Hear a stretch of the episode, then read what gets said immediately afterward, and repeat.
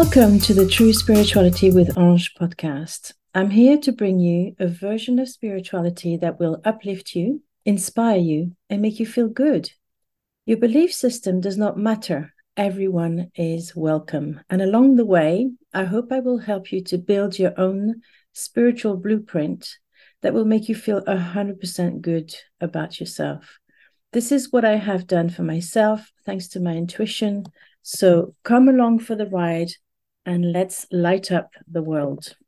You don't need to be religious or even to believe in God. This is an inclusive and diverse space. Let's do this.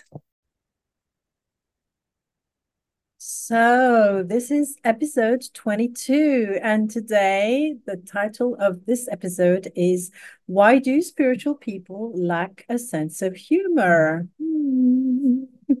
I'm feeling a little bit nervous recording this episode, but I think it's a very important one uh, because for some reason, whenever we start talking about God or Jesus or whatever, people get very, very edgy. And and there's a reason for it. So i did a bit of research.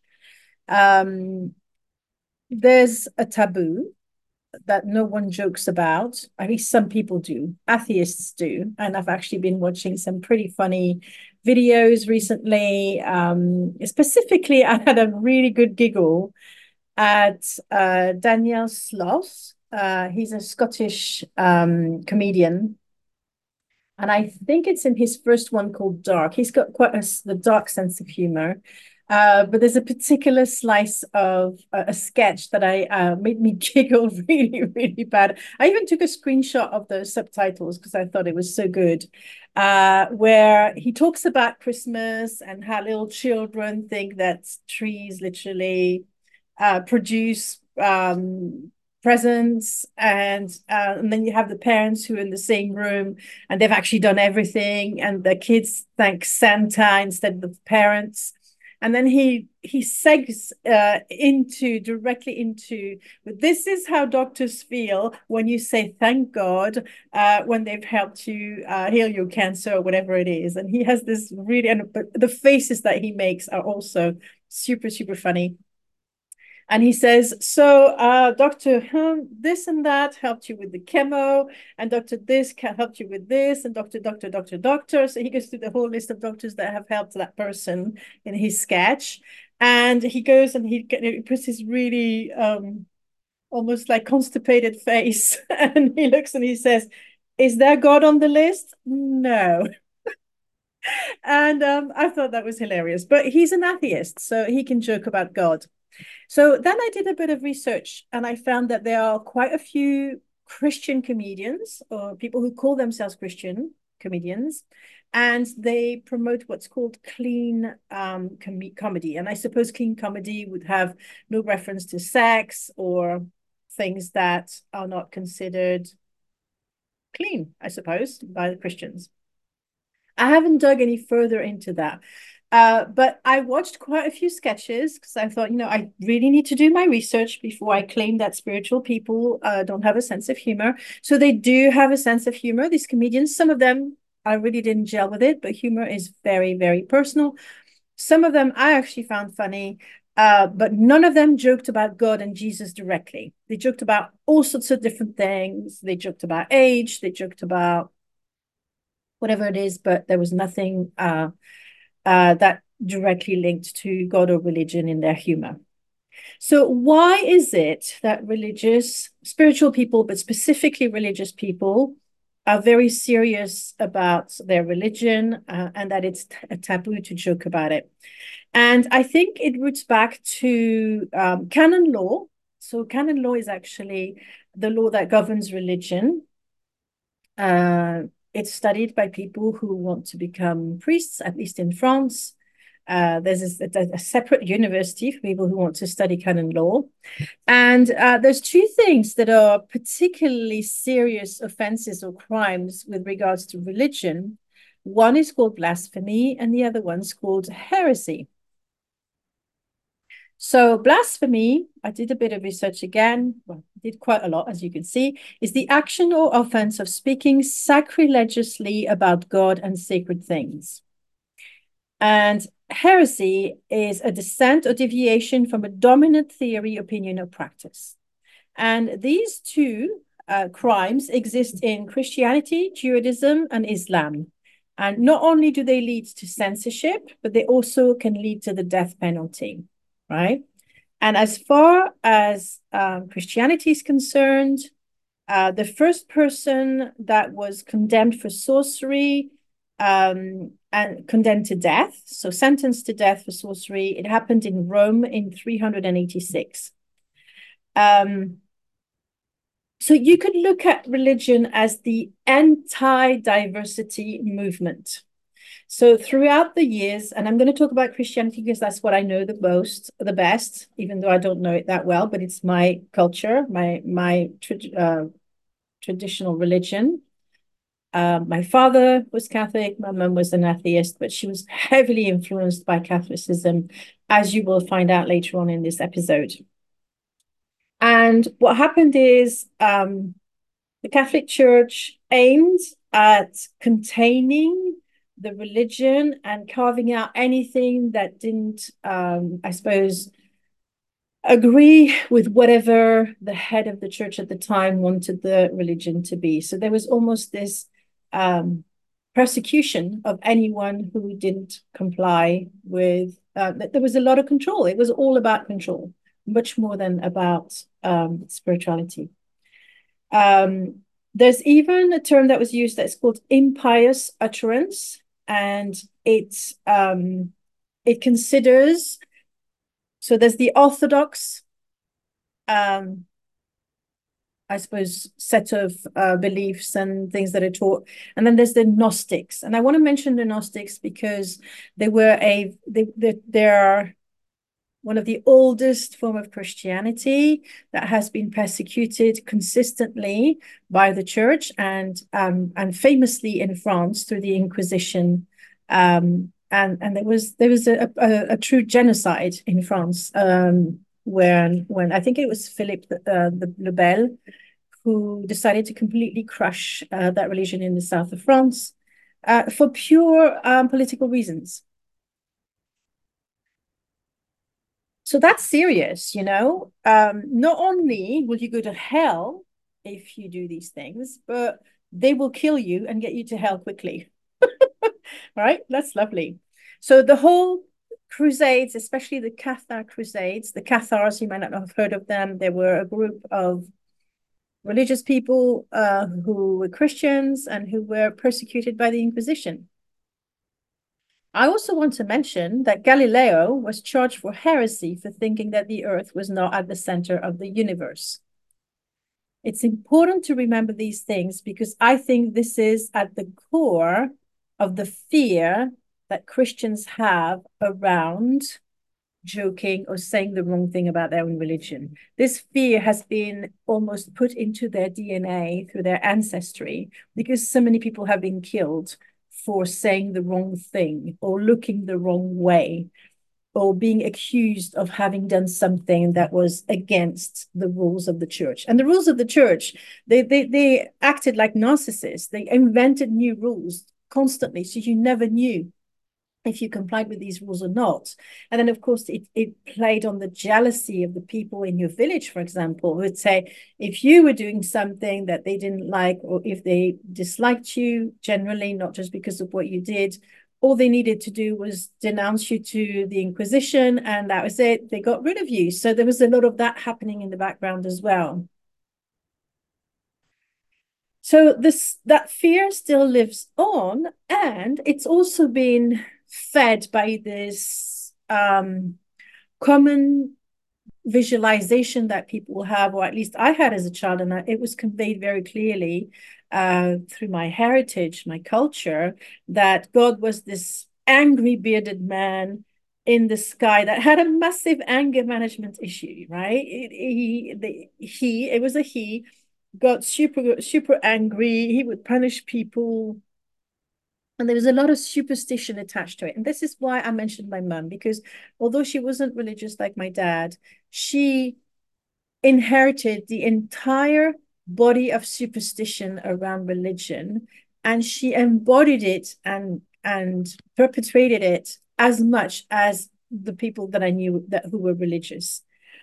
And I want to mention, uh, as we're talking about this control uh, of the church and this persecution, the last person to be executed as a heretic in Europe was in 1826. So it's only 200 years ago. It's not that far off, you know.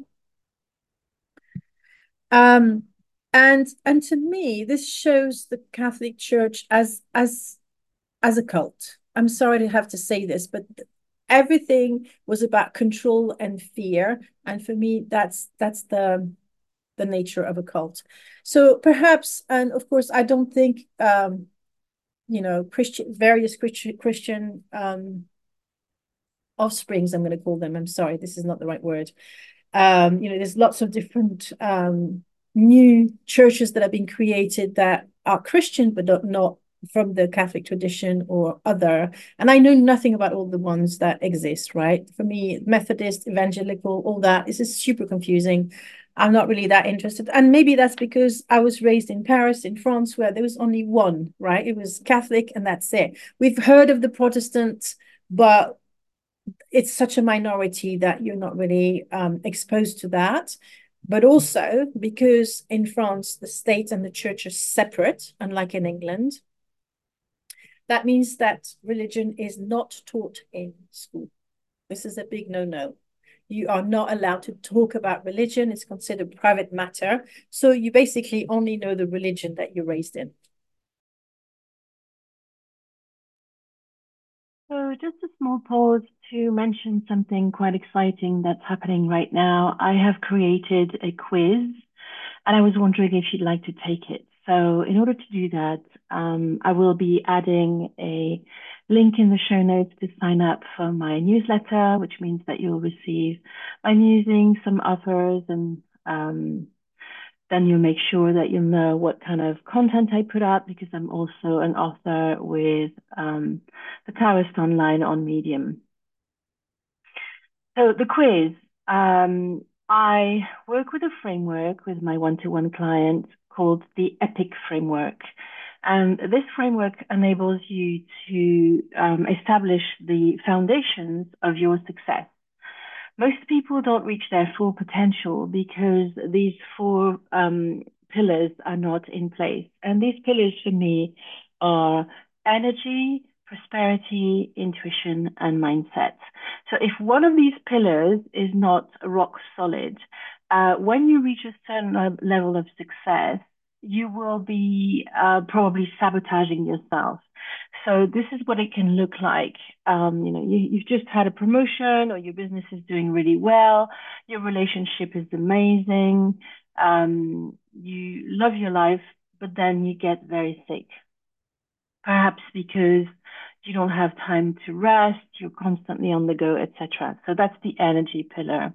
The prosperity pillar surprises me often, but it can happen for people who are actually really um, successful. Um, their money's coming in beautifully, but then whenever they reach a level that goes above what they're comfortable with with money, and this can be an unconscious thing, a huge bill comes in or something breaks down or and it almost seems like whenever they have this big pot of money coming in, it's immediately used for something else. That's when your prosperity pillar needs working on. Um, intuition is more likely to be about um, a little bit about the law of attraction as well. It's it's around uh, being able to make decisions in an easy to get in the flow of life, and also um, to start understanding that it's not all down to you; that the universe actually co-creates with you, and the last one, mindset, uh, I'm not going to go too much into it because I don't want this interruption to be too long, but um, you can see how these four pillars are absolutely vital if you want to reach your next level of success without having to sacrifice your health, your relationships, or even your sanity. So um, make sure you sign up for my newsletter. You will receive um, the quiz as a PDF, and I'd love to know which of the four pillars needs more work for you. So feel free also to reach out.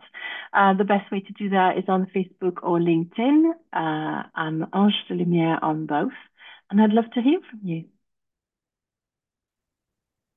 So, as part of my research, I also um, watched uh, some comedians that make jokes about um, about religion. They're atheists, as I said, and I came across George Carlin, who is particularly irreverent, and he claims that religion has the biggest bullshit story ever told. Um, I might link to his stand-up comedy about religion because I think it's really funny. Um, and and I think he has a point. You know, there's some things that are uh, on the stories that are in the Bible that just make you wonder uh, what this is all about. Anyway, I'm not here to aggravate religious people, but I, I'm here to highlight something that I think is problematic, right? Because if you're not able to laugh about something, that means that um, you have some some issues. And, and I think for me, what I have identified is that fear. And what's really interesting is when I Googled, does God have a sense of humor? Because I wrote a piece called that on, on Medium on Sunday. I found uh, videos on YouTube where it said, and I didn't watch the video because I didn't have the time. I did a lot of research, but I didn't have time for that but it was like this person made fun of God and see what happened next. So it's almost like if you're going to make fun of, of God, or if you make a joke about God, you're going to be punished by God. And, and this is the narrative that I, I really can't stand. So this led me to look a little bit about what is the purpose of humor and why should we even entertain it in the spiritual and religious communities. And I think personally, it helps with several things. First, it helps keep your ego in check. And that's always a good thing when you're on a spiritual path. You want to make sure you keep your ego in check. And ego has many different voices and many different flavors. So I might actually do a whole episode on ego. What is ego and, and, and how do we deal with it? It also highlights the delusional or dysfunctional thinking and it really helps recover from uh, difficult situations or even cope. I know for my part, it's really helped me cope with the challenges I have had in my life. But one thing that is really important for you to understand is laughter can only happen in a safe environment. So I have to ask the question Are your churches safe if you cannot laugh about anything or if you cannot laugh about certain things? Let's uh, read this again because this is a conclusion that has come from uh, a sci scientist that have researched this at the University of California, led by Christopher Oveis. You cannot laugh unless you are in a safe environment. And I think that's going to help us gain some perspective. Um, so what is humor? And I I'm not going to do a lecture about it because I'm sure some people have written entire books about it. But I think all human humor has an element of negativity and kind of breaks a rule or violates a norm.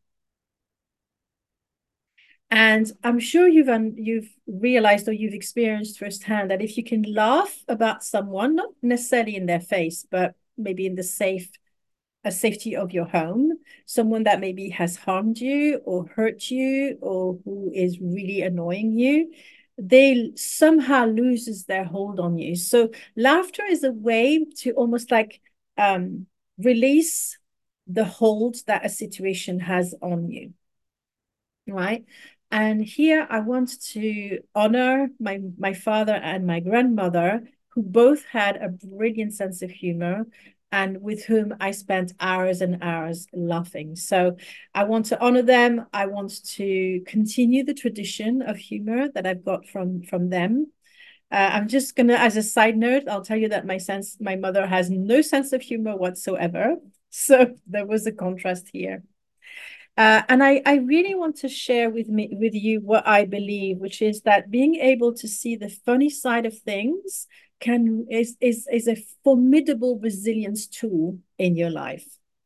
So it's almost like i feel sad when spiritual or religious people don't have access to humor in that way um, because it is so healing and so soothing now i'm not saying they don't have access to to to humor there are these clean christian um, comedians um, but i think it's good to be able to have humor about almost everything in your life Um, I will say as well, the sadder the times, the more important the laughter. And this I definitely learned from my grandmother, who had the, a terrible life. She was abandoned by her mum when she was six during the war because her dad had died. And at the time, if you didn't have um, family to help you raise your children, uh, so if the husband didn't bring the money to, for for the family to to to eat, uh, basically you can feed your kids. So my my grandmother's mum had to go and work in a factory, but there was no childcare at the time. So her only option to feed herself because her husband had just died in the war was to put her children in a, in an orphanage. So my grandmother and her little brother were put in that orphanage. It was awful. Uh, she told me quite a few stories about it. She was heartbroken, not to feel that, you know, she was she had a sense of rejection from her mother whom she never really got along with either. So there's all these compounded things, and it's laughter that helped. She used to laugh her socks off with her little brother, and of course got seriously punished because of it, because they lived in a nunnery, and the nuns were very, very vicious.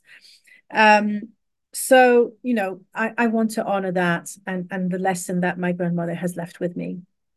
I also want to say that when my dad died in 20, it's going to be 10 years uh, this year, which is why on my Facebook profile, I'm posting stories about my dad every single day. And I want you to know that I wrote a memoir about him called My Father Who Art in Heaven. That's available in my online shop on my website, uh, www.theintuitiverevolution.co.uk forward slash shop. So when my dad died, my spirit team asked me to bring a DVD set uh, of French comedians, and my mission was to make my mum and my siblings laugh uh, on the the days uh, two or three days before the funeral. I wasn't able to uh, attend the funeral, and I explained why in the book, but that was my mission, and it was so clear. I had several signs on my way to Paris that showed me that I was there to make my my family laugh. And now that I think of it, I'm pretty sure it was my dad.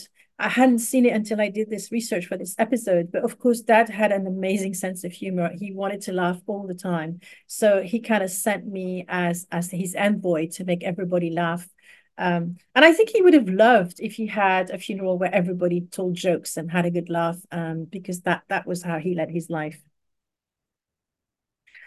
there was um, just to go back on sometimes the superstition that we carry from religion even when we're not religious uh, one of the anecdotes um, that happened during my dad's uh, last months before he died i took him to church. And for me that was that was not something i would have will, done for myself because i am not religious and i don't like churches especially not catholic churches. But i took him there because i knew it was so important for him. And I was sat on the pew. He was in his wheelchair next to me. And um, of course, the priest assumed that I was Catholic and practicing because I was in his church. So he gave me a host during the Mass. And uh, I felt it was, um, it would have been wrong for me to just eat it, to pretend that I was Catholic when I'm not. So I slipped it in my purse. And when my mom found out about it, she made a ruckus about it. She said that I would go to hell for doing that, that taking a host out of a church was uh, sacrilegious or whatever it is. It might not be the right word, but it was wrong, basically. And I wanted to burst out laughing in her face because I thought, oh my God, this is this is this looks like the middle uh, the the middle age uh, superstitions, you know do you think that um, lightning's going to fall on top of me because I took a host out of a church? Um, uh, but, but yeah, that's what she believed. She uh, uh, and that goes against what I feel in my bones. Even though I don't talk about God a lot, um, this is obviously a podcast about spirituality. But for me, if God existed, and I do actually believe they exist, uh, I just don't think that they exist the way that um, I suppose everybody sees God in a different way. But I actually believe they have a great sense of humor. Um, so that's that's where I'm at. Um, to continue on the topic of comedy, humor, and laughter, I wanted to add the fact that I think that laughter and tears are over on the often on the same side, uh, on, on the opposite side of the same coin. It's so easy to go from one to the other. Um, but I think that laughter has such a healing um, power um, that I wish um, I wish more people would embrace it. And, and I'm sure there's a lot of people, but some people feel um, maybe too alienated or too sad. I don't know. Or maybe they're too afraid to be disrespectful. Um, and I don't think they should. There's something else I wanted to share with you, though, about laughter is that I learned one thing um, in the leading up to my dad dying. I went to a laughter yoga um, event. And this is when I learned that you can actually laugh for no reason because you know humor can be um, can be cruel. Humor can be cutting, it can be offensive, um, it's also very cultural dependent. So I know sometimes I struggle to get the jokes that people make in the UK because I'm not uh, British. I haven't been raised in that culture. Sometimes they reference things that I have no idea what's going on. So um, sometimes it goes completely over my head, and other times I really get it. But but it's good to know, and for me, it's particularly good to know because I find that sometimes uh, humor is too cruel and there's that edge that I'm not really comfortable mm-hmm. with. But laughter yoga is a practice where you laugh for no reason at all. There is no need for a joke, right? And it stems on the fact that when you laugh, your body doesn't know the difference whether it's a laughter that is caused by a joke or if it's just laughing, your body is laughing. So the whole idea is to make your body laugh and it triggers all the good hormones just as well as if you had received a joke. Um, and for me, it was one of the best experience I had on the leading up to my dad dying because it helped me so much. That laughter was so healing and so supportive. Uh, and for once, I could have a good laugh that wasn't at the expense of someone else. So it freed me from the whole humor comedy thing. Right. So to conclude, um, I still have a couple of things I want to talk about, but I want you to remember that humor and tragedy are you are often very, very closely linked. And if you're able to laugh at it, it stops having that hold on you. It's empowering and it's revealing. There's a lot of absurdity in life. And when you're able to, especially in spirituality and religion, when you're able to laugh about it, it's kind of liberating. Um, but it's also you have to be careful that it doesn't become a defense and that you're not facing a situation as the clown or the class clown. I used to do that quite a lot. Um, so humor is not necessarily telling jokes or doing comedy. Um, it's just a sense of delight and exuberance that life is funny. And if you decide that life is funny, you can actually find evidence that will support this belief because that's how beliefs work. Now, I encourage people to lean into benevolent humor, which is what both my dad and my grandmother did. They never laughed at the expense of someone else. They laughed at themselves, at their own idiosyncrasy, or they played on words, or dad sometimes did below the belt jokes, and I didn't always appreciate them, but it was all good natured, if that makes any sense. Um, there's a Zen master, and this is where um, you know Buddhism and Zen depart from Christianity in that they embrace humor for sure. So there's an unknown Zen master that said, Nothing is left to you at this moment but to have a good laugh. So humor could have been an evolutionary coping mechanism to help us be uh, not so quite so overwhelmed by what can be terrifying and dangerous in the world, right? Now, I found a fascinating article, which I will link in the show notes, on the Chopra uh, website, which I don't usually visit, but um, and it's it listed the six um, the six ways that uh, comedy and spirituality intersect it's by Adam Brody and it's from the 17th of July 2021. So here are the six ways that spirituality and humor or comedy intersect. And I love this. So the first one comedy and laughter can be healing. Number two, comedy causes a shift in perspective.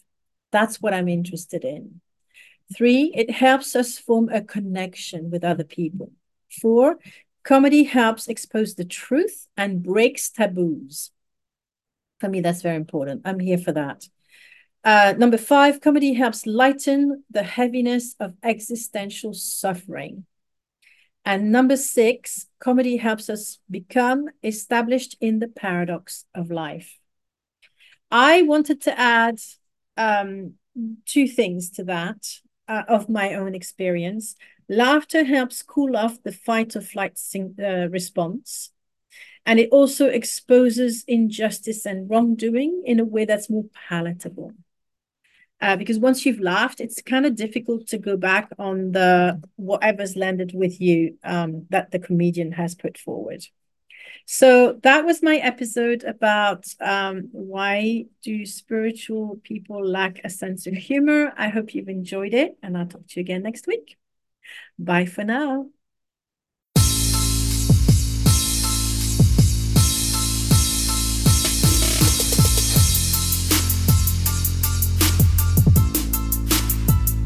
Thank you for listening to the The True Spirituality with Ange podcast. I want you, before you go, if I could ask you to be kind enough to rate the podcast and write a review so that more people get to know about the podcast. Please also, if possible, share the episodes with people you think might be interested in listening to them, especially if you've liked them a lot.